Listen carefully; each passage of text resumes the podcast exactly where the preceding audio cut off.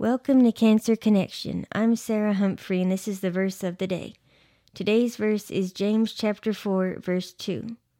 You lust and do not have, you murder and covet and cannot obtain. You fight and war, yet you do not have because you do not ask.